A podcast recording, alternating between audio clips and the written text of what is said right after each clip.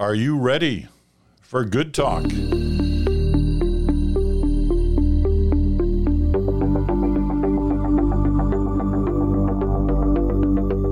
good morning there. Peter Mansbridge here in uh, Toronto. Bruce Anderson is in Ottawa. Chantal Hébert is in uh, Montreal. So we're all in our normal spots.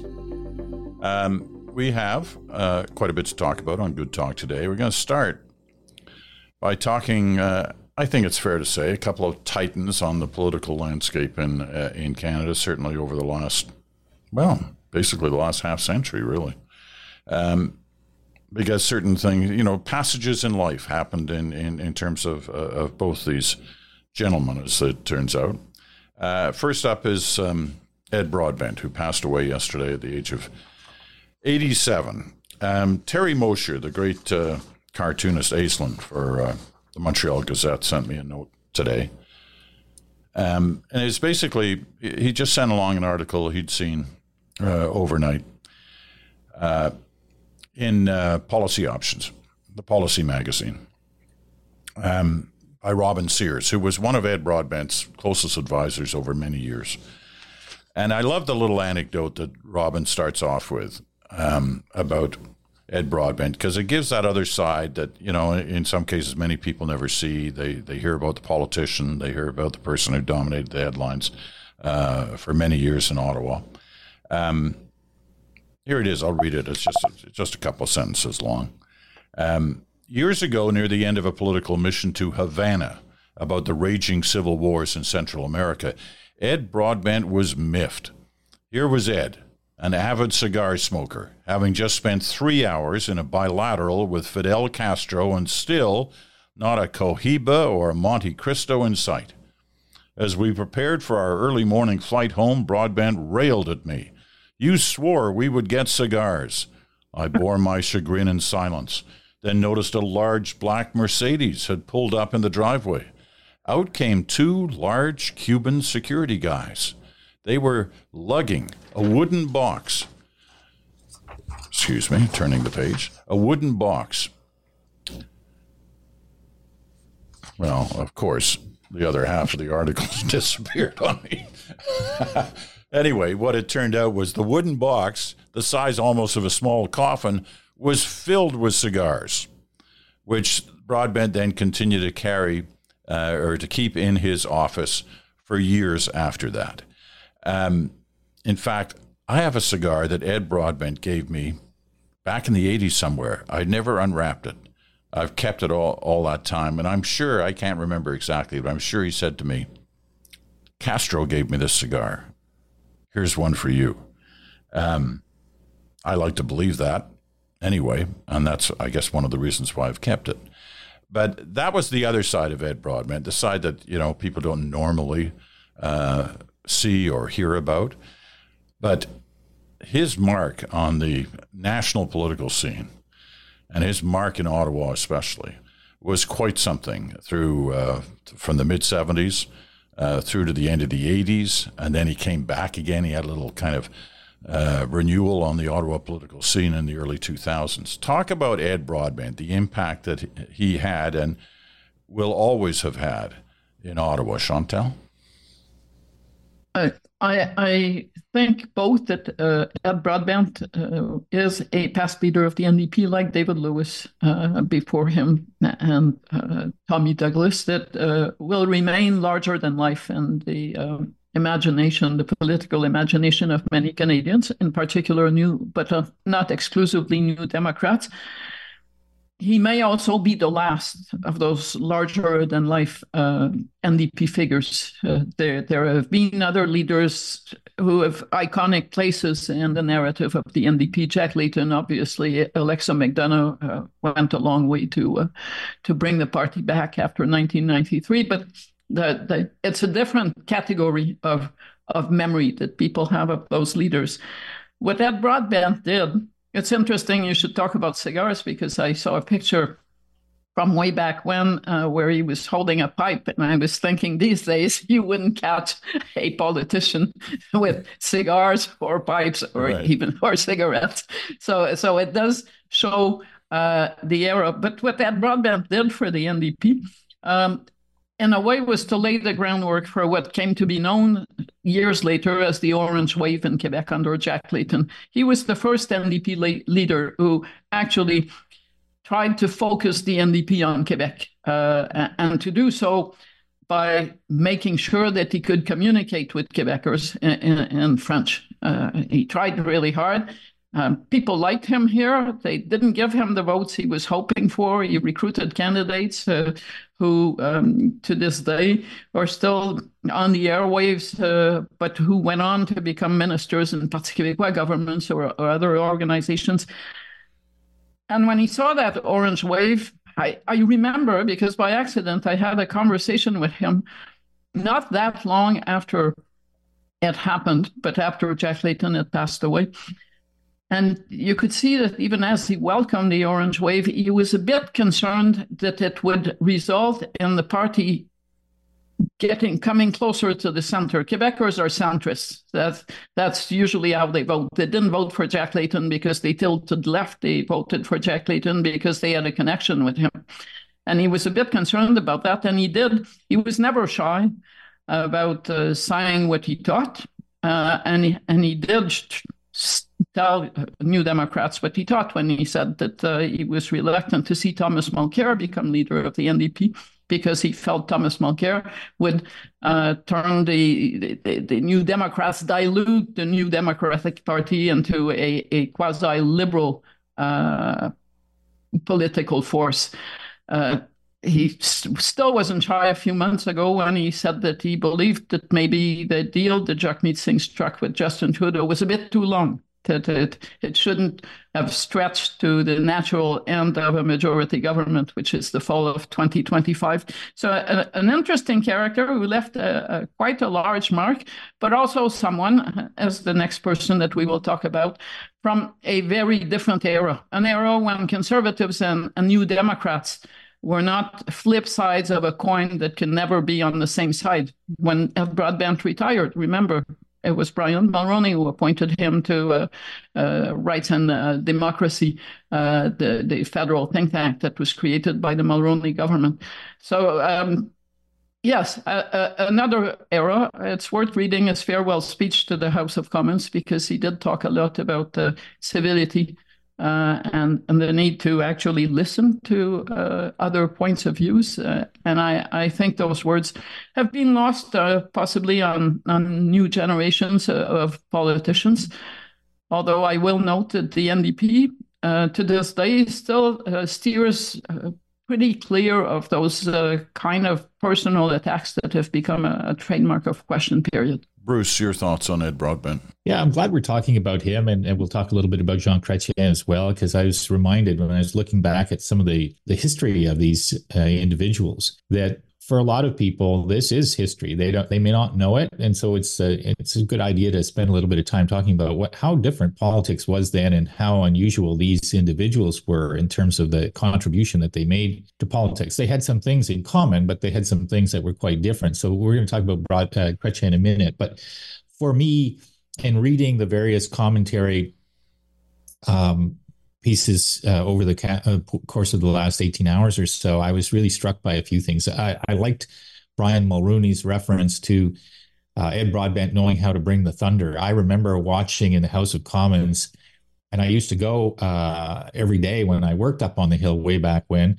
Um, and Ed Broadbent was a performer in the House of Commons in the best sense of the word. He could bring the argument without notes, with great passion, with that sort of that energy that you know these days uh, anybody who gets up and has energy all of a sudden the heckling just kind of drowns them out. But that didn't used to happen with ed broadbent and people of his stature and his capabilities there.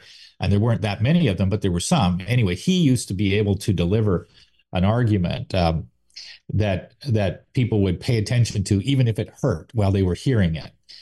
Um, he had a theory of the world uh, which I think is uh, maybe a little bit different from Jean Chrétien, who who is more a product of the uh, the bouncing around uh, that happened uh, in Canadian political life to him and to his party. I think uh, Broadbent's theory of the world about the role of the working person and the and the need for a, a political formation that constantly pressed for more influence on the part of those workers. Obviously, it uh, he he was NDP leader from Oshawa, the seat of the uh, of the auto industry in Canada, and he had a great, uh, an important relationship with the labor movement, um, which hasn't since him always been as consistently useful for the NDP or as consistent in its in its direction.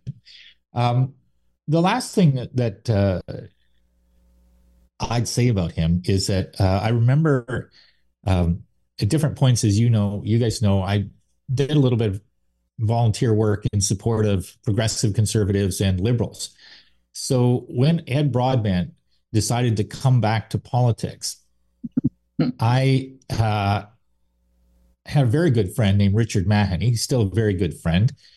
Uh, he wanted to be the liberal candidate in Ottawa Centre, and he and uh, tried it a couple of times. Was the liberal candidate in Ottawa Centre. Anyway, I'd done a little poll for him because he was a friend of mine uh, before Ed Broadbent decided to come back to politics, and I gave him the results, and I said, you know, you're ahead by I forget the number, but it was probably like 12 or 14 points that he was going to win that riding.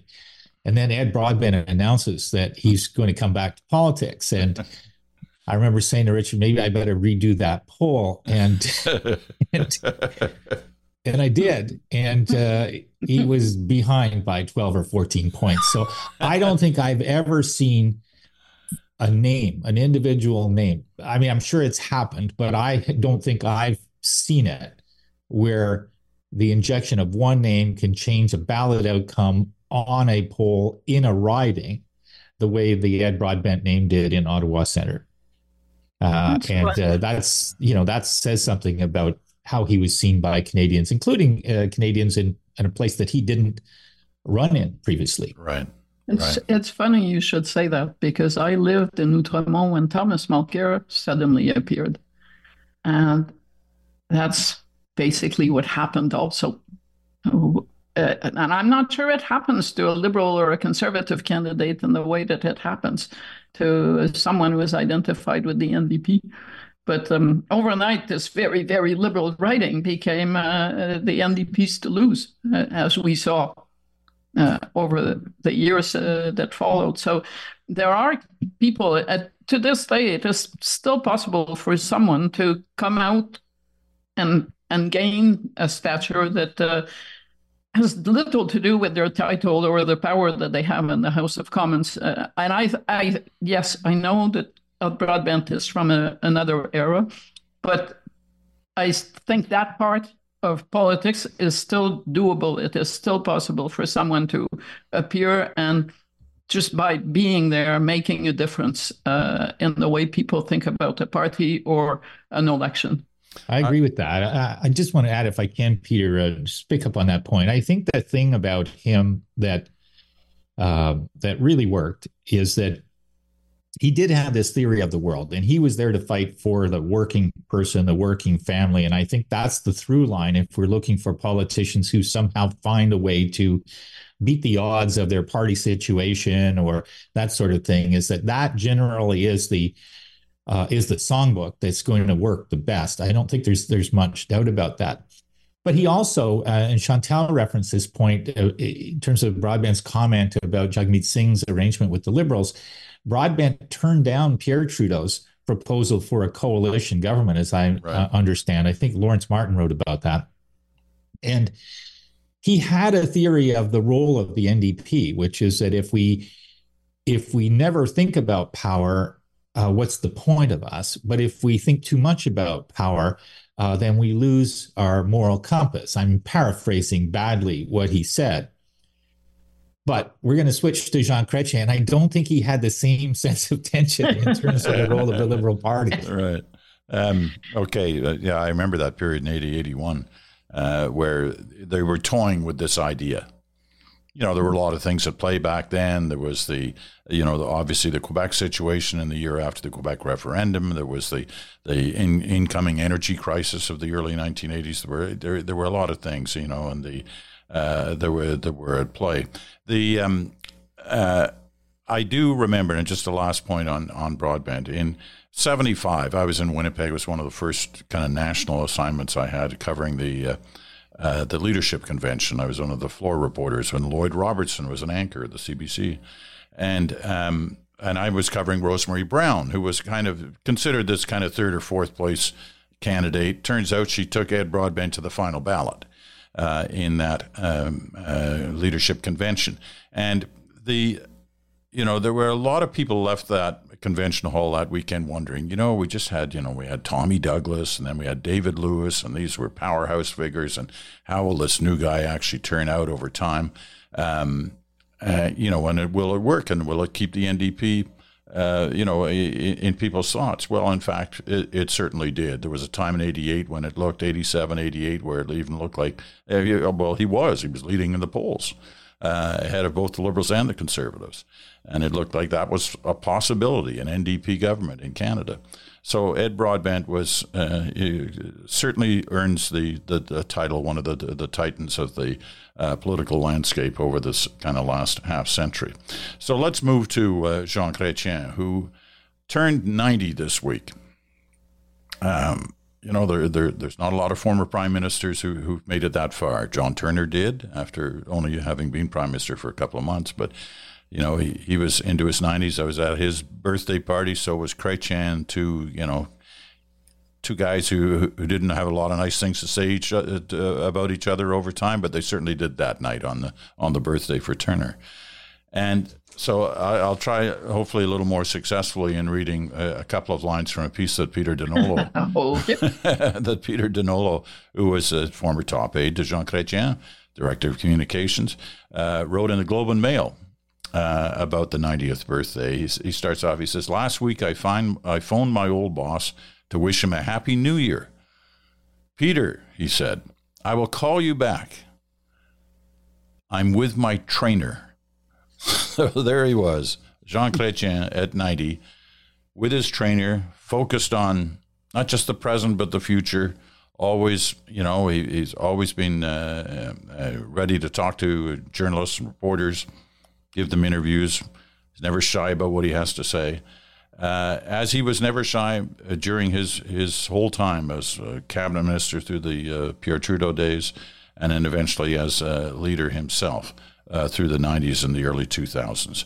Jean Chrétien hits 90 and he's still active and he's still talking and he's still ready with a with a line about whatever the situation may be. He makes the odd stumble. He said a few things in the last couple of years he probably uh, regrets having said, uh, but he's he, he's still very much he's still very much around at 90. Thoughts on Jean Chrétien? Why don't you start this time, Bruce? Uh, well, you know, I think obviously he's one of the more effective leaders of the Liberal Party. Um, I think that his, you know, I went back, read through his long, long career, and man, it was long. He went through a lot of different phases and he had a lot of skirmishes. And I feel like the biggest contrast for me with Ed Broadbent and Jean Chrétien is that Ed Broadbent was never in power. He had some influence, obviously, but Jean Chrétien was kind of immersed in uh, in powerful dynamics in Canadian politics. Sometimes he led those, sometimes he was battered and, and bruised by them. I think that he participated in a huge number of really important issues. And, you know, in kind of reminding myself of where was he on the national energy program and how did he feel about Meech Lake and what did what was his role in keeping the country unified vis-a-vis Quebec? And you know, what sort of a apparatus did he leave the Liberal Party in afterwards? I think that the the record is both impressive and strong in many respects, but also a little bit checkered. I think that the uh, you know his relationship with Quebec sovereigntists probably didn't make didn't strengthen the unity of the country as much as he hoped that it might. It, maybe he was uh, too pugilistic about some aspects of it. Uh, others might argue the opposite. I don't think we're going to know really until we until another 20 years passes how to how to do the overall balance sheet of Chrétien. But I think that on the whole, he participated in a liberal party, uh, the nature of which more Canadians liked uh, than not. Um, I think they probably would have appreciated or should appreciate his decision not to join the Iraq War. Uh, I think that he led a government that balanced the budget, which had been a source of considerable frustration for many Canadians and a and a black mark on the uh, on the record of the Liberal Party as it preceded him. Uh, but he was also uh, he presided over this sponsorship scandal, which was a pretty ugly uh, episode in uh, in Canadian politics. You can look at it now and say, well, was it really that big? But at the time, it was pretty big. And uh, is it Chantal's birthday today? yeah, uh, where, no. Where did those come I, from? I, I, don't have a clue what those balloons were. It's kind of Peter, you're going to have to describe it for the podcast crowd, but I just about done anyway. I think Jean Chrétien is a, uh, you know, a likable individual, defined as much by his storytelling and anecdote uh, sharing skills as anything else. I think that we don't see very many like him who can convey a sense of who they are and what they care about in the stories that they tell and the way that they tell them.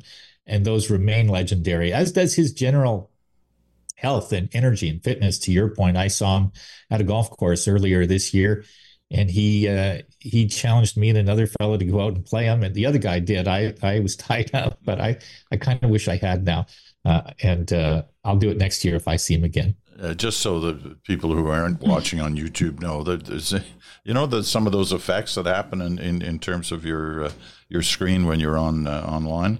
Um, the, all these balloons started lifting off from behind. Chantal looked quite funny, actually. Um, uh, and, I, and I wasn't touching anything. I was religiously listening to uh, Bruce so that I could uh, prick a few of those balloons that he flying. Uh, one of those being uh, the relationship between Jean Chrétien and Francophone Quebecers. It's not Francophone, it's not Quebec sovereigntists, it's Francophone Quebecers. Uh, and it's based on on, on actions and facts. One of those is the patriation of the Constitution without Quebec, which was done uh, in rather a typical Chrétien manner with this notion that it didn't matter because at some point Quebecers would just come on side and uh, sign this thing and it didn't, you know, no big deal. I there is a generation of francophone Quebecers who to this day toil within the Conservative Party of Canada because the Constitution was patriated by the Liberals uh, without Quebec's uh, participation in, in, the final agreement.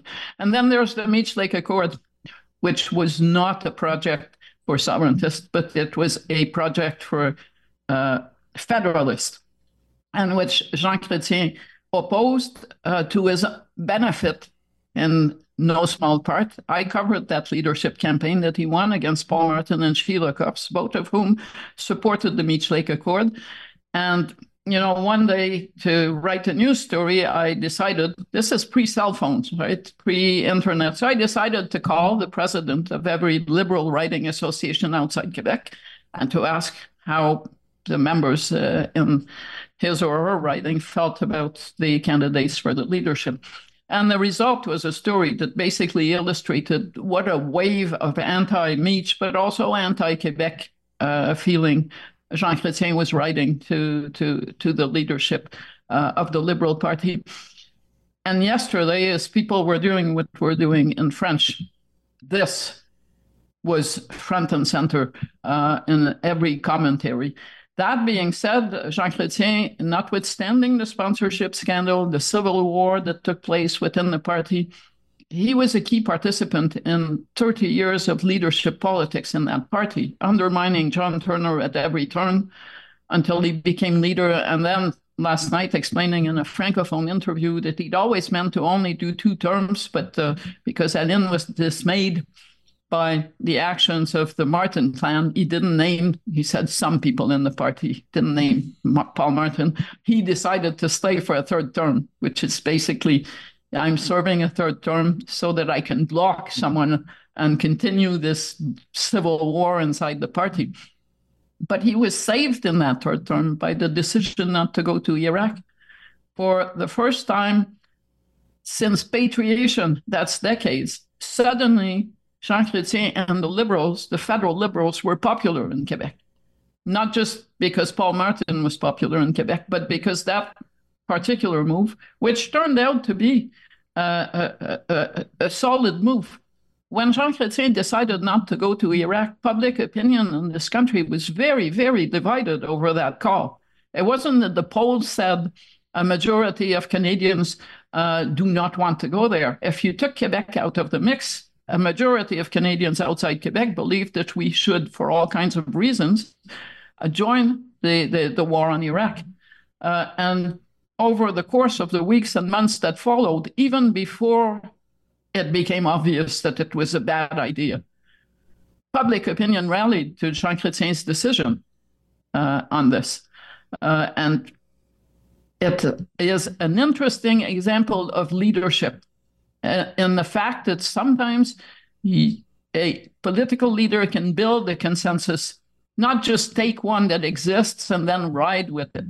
Uh, and I think that up to a point did salvage uh, uh very much some of that some of uh, or, or did make up for some of the things that to this day francophone quebecers feel about uh, jean chrétien's actions as a politician. All right. We're going to uh, we're going to move on. Let me just say one last thing because both of you kind of referred to it about these two gentlemen, uh, Broadbent and Chrétien, going through different passages in their life uh, in this past few days. Um, it represented a different era in Canadian politics, and I, you know, I hear that. Uh, I understand that. I did find it interesting to see how many of the past and present leaders of Canadian political parties have come out and said, you know, wonderful things about both these two gentlemen in the last few days. And I couldn't help but wonder how the current crop of leaders would refer to each other when this time comes for them. You know, I mean, uh, let's say, for example, that Justin Trudeau chooses to depart the scene in the next year. Canadian politics. You know, can you imagine you know Pierre Poilievre getting up in the House of Commons after having trashed Trudeau for the last couple of years, suddenly saying wonderful and nice things about him? I don't know. I mean, that would be the mark of whether we really are in a different era or not, I guess, um, uh in terms of the respect each has for the other. Um, and I'm not quite sure how that would play out. And maybe someday we'll we'll have the opportunity to see that. Okay, we're to uh, we're to take a quick break, and then we'll come back and we'll talk about uh, something very current and very um, uh, difficult for uh, for political parties and especially the governing party uh, at this time. So we'll be back uh, right after this.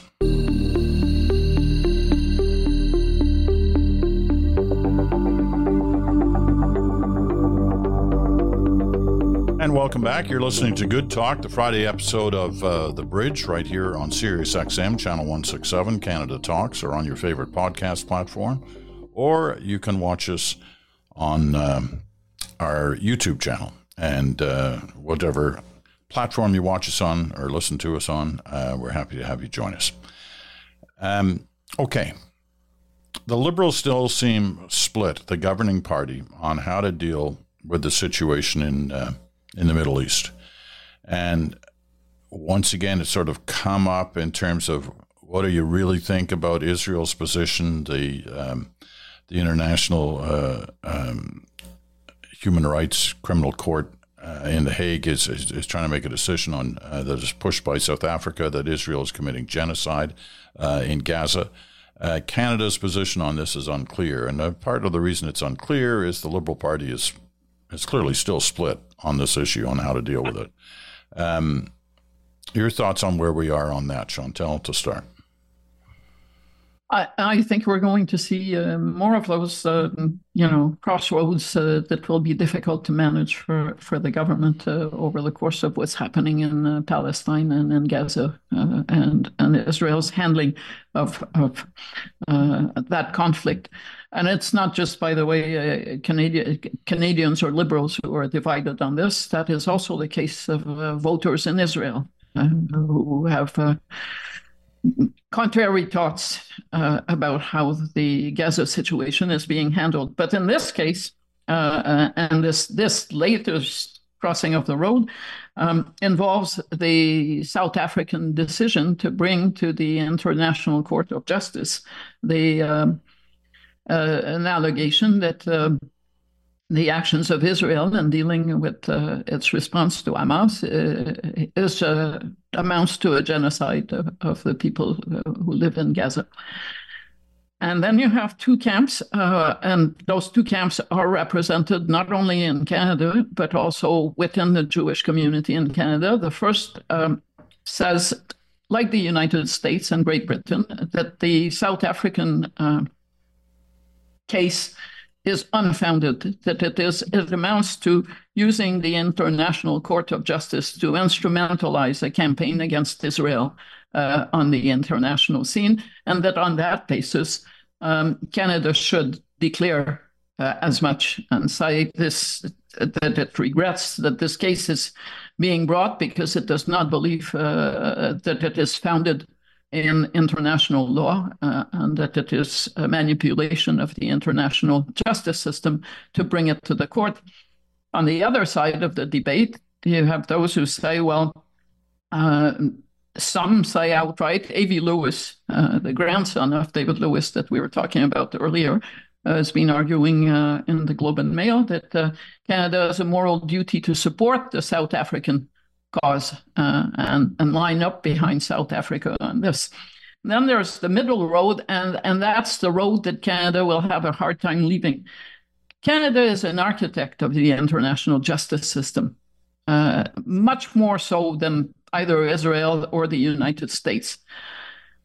And it is hard to imagine that as a long standing architect of that system and a supporter, it can say anything other than uh, we will abide by whatever the international court decides. That is not to say we support South Africa's argument, but I think it will, or it would be very hard for Canada to say, even to satisfy a strong section of the Jewish community, uh, that the, the, the United States position is the right one, Israel's position is the right one, that this, there's no case there. Uh, but on the other hand, I don't believe that Justin Trudeau could come out and say, we think that the South African government is onto a, a good argument and we will support it. I don't believe that if the Liberal government did say that as a position, it could sustain the unity of its caucus. I think that the divisions that we've seen play out in public, which are totally understandable given the, the, the various perspective on this issue. Uh, but there is a breaking point, uh, and I think coming out in support of South Africa, and South Africa is not asking for that support, for the record, would uh, probably bring uh, caucus unity to a breaking point in all kinds of ways. So here we are. My, I'm not an expert but it seems to me that at some point on difficult issues, you do need to remember your core principles. And one of the core principles of Canadian international foreign policy has been support for the international justice system. So to cherry pick um, and say, this court has agreed to hear this, we don't believe, we're not going to believe that uh, its decision on this has merit, but we support the system, kind of seems to be a, a, a relinquishing of principles that have guided Canadian foreign policy so far.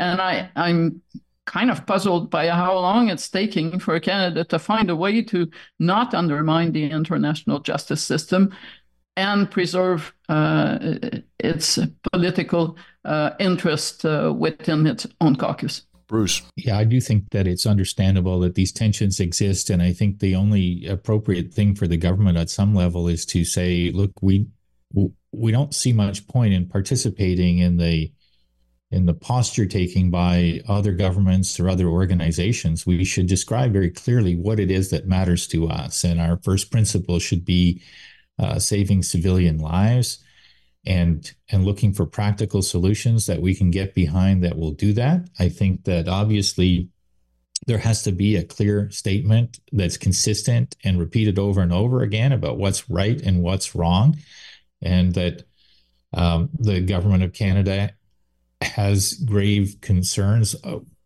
uh, that's understating it about Hamas and Hamas's stated intention to commit genocide against Israel and the evidence that they uh, intend uh, to kill uh, the Israeli people. Um, that's what triggered um, these horrific events right now. But I think that it's also uh, well past time uh, for the Canadian government to declare that it's uh, uncomfortable uh, with the Netanyahu government and the way in which they're approaching the situation in Gaza. And you know, well, that that statement of uh, how people feel and how Canada feels about Hamas and how we feel about Netanyahu as a good faith actor in search of uh, ways to de escalate this situation to save civilian lives. I don't find that all that complicated. Um, I think what becomes complicated is when politicians feel that urge to empathize with one side uh, on any given day or the other side on another given day. And then everybody ends up parsing the uh, the amount of empathy that expressed or the order of empathy that expressed. And I think the the the, the not just safer strategy. I think the strategy that allows people to understand that there's maybe a path that, that will save more lives going forward um, is to be very clear and crystal clear about it, which is that there's right and there's wrong, and we've got to save lives, and we can't um, absolve Hamas for the way that they're approaching things. But we have to be at least as aggressive in criticizing the way in which the Netanyahu government is approaching things as Joe Biden is. And I don't think that that has been uh, the position of Canada just yet. Um, so that, that's where I come down on it. But I'm also, uh, like Chantal, loath to uh, be considered an expert in this at all. Yeah, I don't think any any one of us is. But the, you know, I realize there are differences in the the two immediate situations, but they're both caused by the same events of uh, last October. Uh, you did not see the Canadian government waffling um, this week or in the last 48 hours over the decision to uh, take part in the military action against the Houthi rebels in Yemen uh, who are uh, taking shots at uh, Western based, mainly American traffic going through um, the Red Sea and the Gulf of Aden. Um, you know, we were a minor player in this military action, but we're a player. We're in it. We've made a decision. We know what side we're on in terms of that particular fight. Um, the situation in The Hague, as I said, you know, different, but all caused by the same issues. Um, uh, and, and and we're kind of struggling uh, to make a, uh, a decision on, on, on which way to go on that. how that plays out over the next little while will will I assume determine a lot of things, in, in, including the uh, peace and calm inside the uh, inside the Liberal caucus. Uh, the Prime Minister spent, you know, some time this week, um, you know, trying to talk to those in, in, in both the Palestinian and the Jewish communities about the Canadian government's position. Um, I'm not sure how successful that's been because the issue is still unresolved about exactly uh, where we are on on some of this. Uh, okay, final break coming up, and then we uh, we got something else to talk about uh, right after this.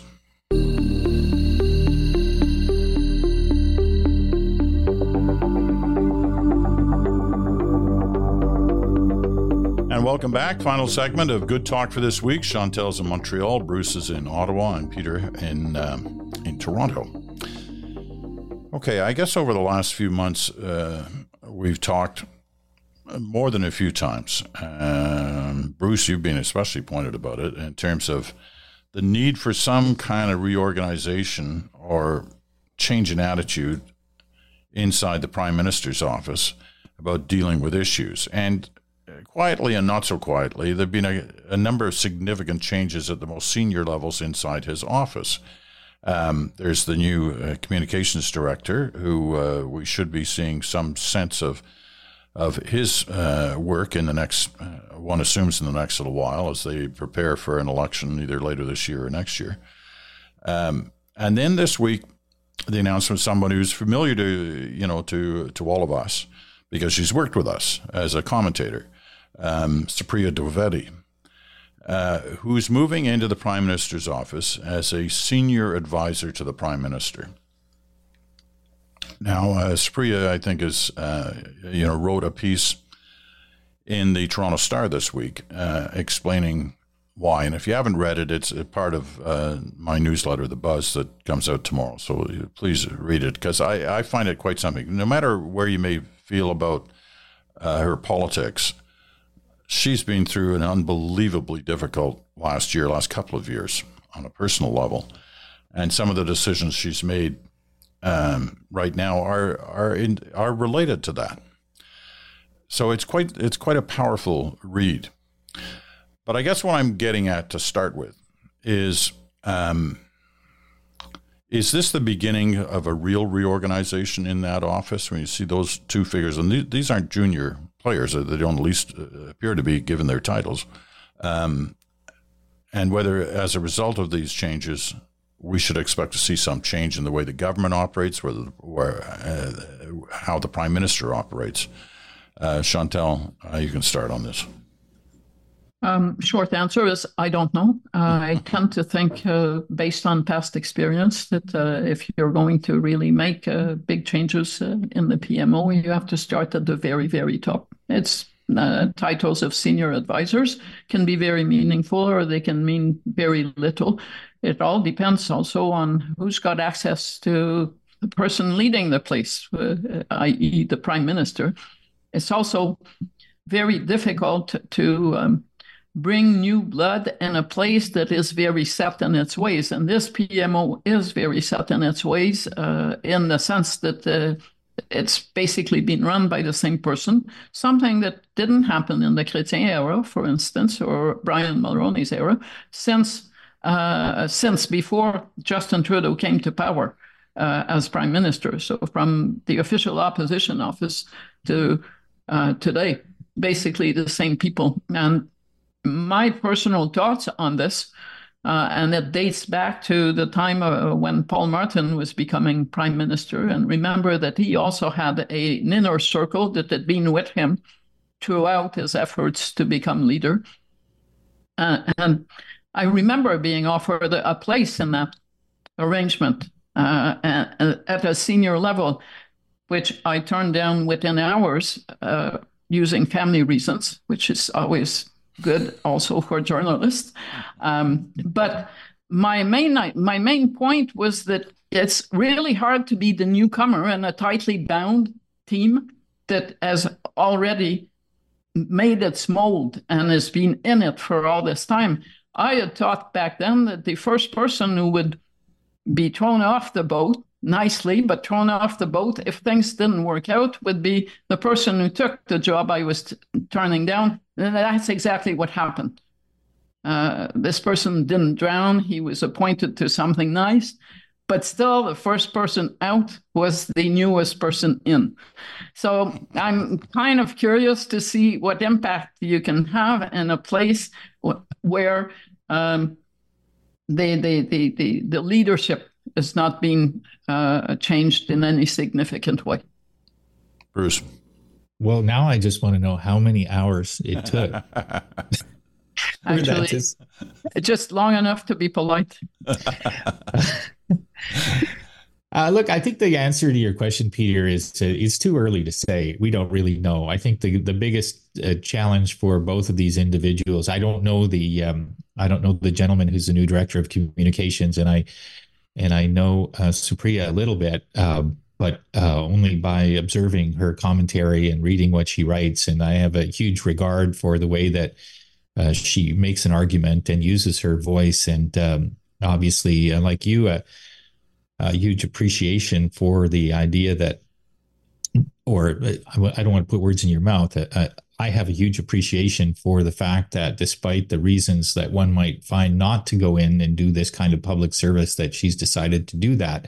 So these could both be uh, extremely important hires for the prime minister, and good for him for uh, deciding that he needs to add some uh, some fresh talent, some fresh legs. It, it, it isn't, you know, in my view, automatically a criticism of who's there, who's already there, who their colleagues will be. To have new people come in. I think that every organization that um, that has existed like this in politics over a period of time, with all of the various issues that they've had to deal with, should logically expect that they need uh, that kind of fresh energy. Um, what will what will tell the tale, I guess, of whether or not they they get to make a, an important difference is whether whether the liberals feel that they have a problem or whether this is just uh, time playing out until they get a chance to uh, uh, to beat Pierre Poilievre like a rented mule in the in the next election. I mean, I if I'm them, I don't see this as an easy election. I see this as a situation where 17 points behind, um, according to the latest polls, uh, they're far more likely to lose than win unless they figure out uh, a strategy to beat um, this relative newcomer to most Canadians, Pierre Poilievre. So, do they do they think that they have a problem? If so, what do they think the problem is? Um, I think sometimes the uh, the instinct in government is to say, well, we need to come up with 10 more policies that people haven't seen from us yet that will solve the uh, the, the, frustration or the uh, the dissatisfaction that they have with us. And I don't think this is that. I think there are obviously some issues where, um, you know, if the cost of living comes down, if the inflation rate subsides, if interest rates come down, those things will make it easier for the liberals to campaign.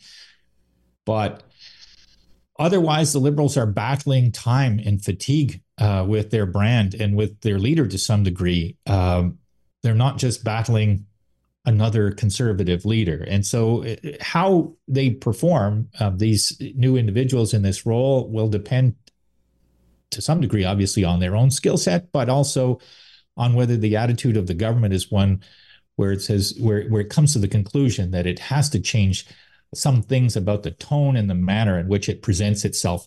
Um, we've talked about this before. I think this idea that it that it kind of stands a little bit preachy uh, to to many people. That it feels like a government that's there to talk about how we should all think about our lives and live our lives, whereas its main rival talks about um, how he wants to help you as an individual. I think that contrast is a is a huge problem for the liberals right now, and they need to work on it. And maybe these are people who will be quite helpful in that.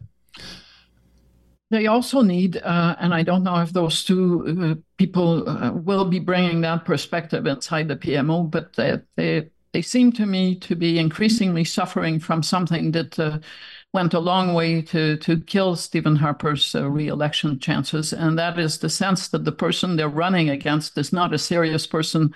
And so it will be, you know, when the time comes, we are going to take this person down. Uh, if you are going to beat someone, you have to believe that they can beat you if you're going to bring your best to, that battle. Uh, and I think there is a, a sense within uh, liberal circles that, you know, in the end, Poilievre is just not fit to be prime minister, and it's going to become obvious. Uh, I think that's a dangerous path. Whether it's true or not, he has not been prime minister, so how would I know? It is a bad place to start to be in an echo chamber. And you've seen what happens on social media uh, and, and what the liberal echo chamber uh, comes up with. Uh, rationalizations, false equations. Uh, how many times have I read this week that we should spend time on where Pierre Poilievre spent his, uh, his Christmas holiday, uh, which misses the point completely.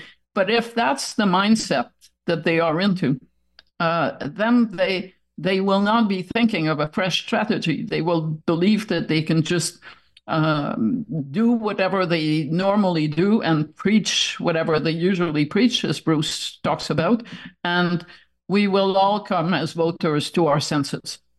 Uh, and that is a really dangerous approach. You and I covered the Charlottetown Accord referendum. And remember what the elites who were driving that accord said afterwards Canadians just didn't get it. Well, if if the assumption in, around Justin Trudeau and his team is that Canadians will get it about Pierre Poilievre and then things will work out, uh, if that's the mindset, uh, then we will not see very many changes uh, in the government's uh, narrative uh, over the next uh, few months. Uh, and this is a crucial year, right? Between now and summer, something's got to to to to to get better in the optics that Canadians have on Justin Trudeau. Uh, or else I think they're going to run out of runway to uh, be able to take off in an election campaign. You know, I I, I, I always marvel at at how politicians can can tie themselves into knots, saying, "Oh, this is just a temporary thing," and you know it'll become clear when one mind's focus. Uh, it always reminds me of uh, 1979 when Walter Baker, who was the House of Commons uh, House leader for uh, the Conservative Party, in a poll came out in the late fall of 79 saying that the Liberals were up, whatever it was, 15 points in the polls against the new Conservative government of, of, of Joe Clark. And Walter Baker standing there in 130S, which was the little room that they used to have the the after question period news conferences in, and and Baker saying, "Listen, you know, you say it every month when when the Gallup poll comes out that one out of twenty polls is bad, that it's a rogue poll. This is that one out of twenty. and then, of course, a month later, the government fell, and two months later, the uh, the the election showed whatever it was, ten or fifteen point uh, lead for the Liberals in the polls, and they were were back in power. How the Liberals can't take seriously that they're getting hammered in poll after poll after poll right now, that they think that it suddenly is all going to come back when people, uh, you know, yeah. think more yeah. clearly. You know, I was reminded as we were thinking about Chrétien Broadbent in that era that. Um, something I've been kind of looking at in the numbers lately that you know most Canadians generally would rather have either a blue liberal government or a red conservative government, and they're not really offered those right now.